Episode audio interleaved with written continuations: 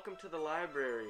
Got my protester mask on today because we're talking about the massacre of Tiananmen Square, one of the most infamous and censored moments in all of Chinese history.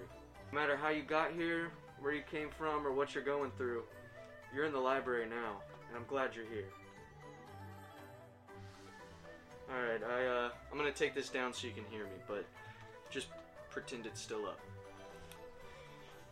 So, Tiananmen, or the Gate of Heavenly Peace, was originally erected in 1415 by the Ming Dynasty, where it served as a gate in the wall around the imperial city.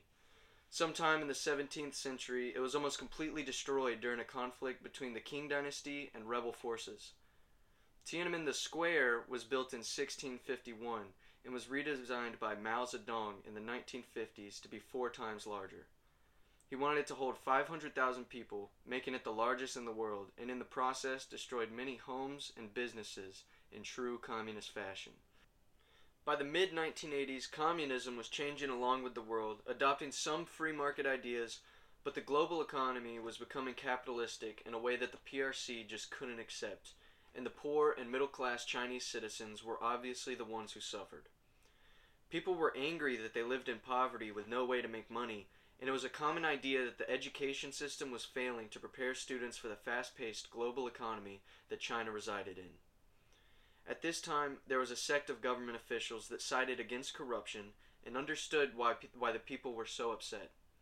One of these officials being Hu Yaobang, General Secretary of the PRC, and a hero of sorts among those who wished for freedom. On the day of his death, April 17, 1989, thousands of students gathered in Tiananmen Square to mourn his death. Mourning turned into demonstration of protest, and demonstrations started spreading throughout the country. By April 22nd, 100,000 students, workers, and everyone else were petitioning a list of demands outside of the Great Hall, trying to get a meeting with the government, which they were refused. Unofficial student unions were formed, which is very illegal, and the government began to take action by proclaiming that the students were organizing an elaborate coup, threatening to overthrow the PRC. Things were back and forth across the country, with protests flaring up and cooling down until May 13th, the day Soviet Union Prime Minister Mikhail Gorbachev was to visit the square. This visit would be sure to bring many foreign journalists into China, a rare occurrence. Students, knowing this, initiated a hunger strike in the square, leading to Gorbachev's welcome ceremony being redirected elsewhere. However, the entire world watching over 1 million Chinese citizens stand up to their government, the PRC decided that was the final straw. On the 20th of May, martial law is declared, and 250,000 troops entered the city. Government officials who sympathized with the protesters were now thrown in jail. The tension between protesters and troops got tighter and tighter and tighter until June 4th at 1 a.m. The soldiers were ordered to storm the crowd and fire live rounds. Many protesters fled, but most stayed using rocks as weapons and fiery cars to block the soldiers' path. This continued until around 4 a.m. when the soldiers offered to let the students leave if the students agreed to do so.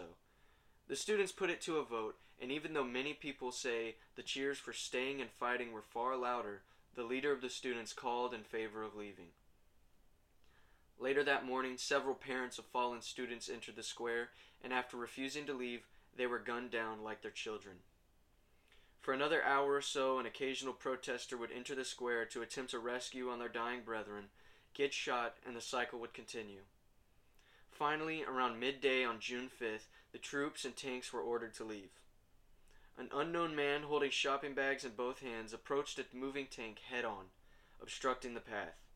The tank tried to go around the man, but he calmly stepped in the same direction, then again the other way, and they repeated this a few times until the tank stopped moving and the mysterious hero climbed atop the tank, briefly spoke to the driver, hopped down, and was pulled aside by presumably military personnel. He then disappeared into the crowd. Thus, the legend of Tank Man.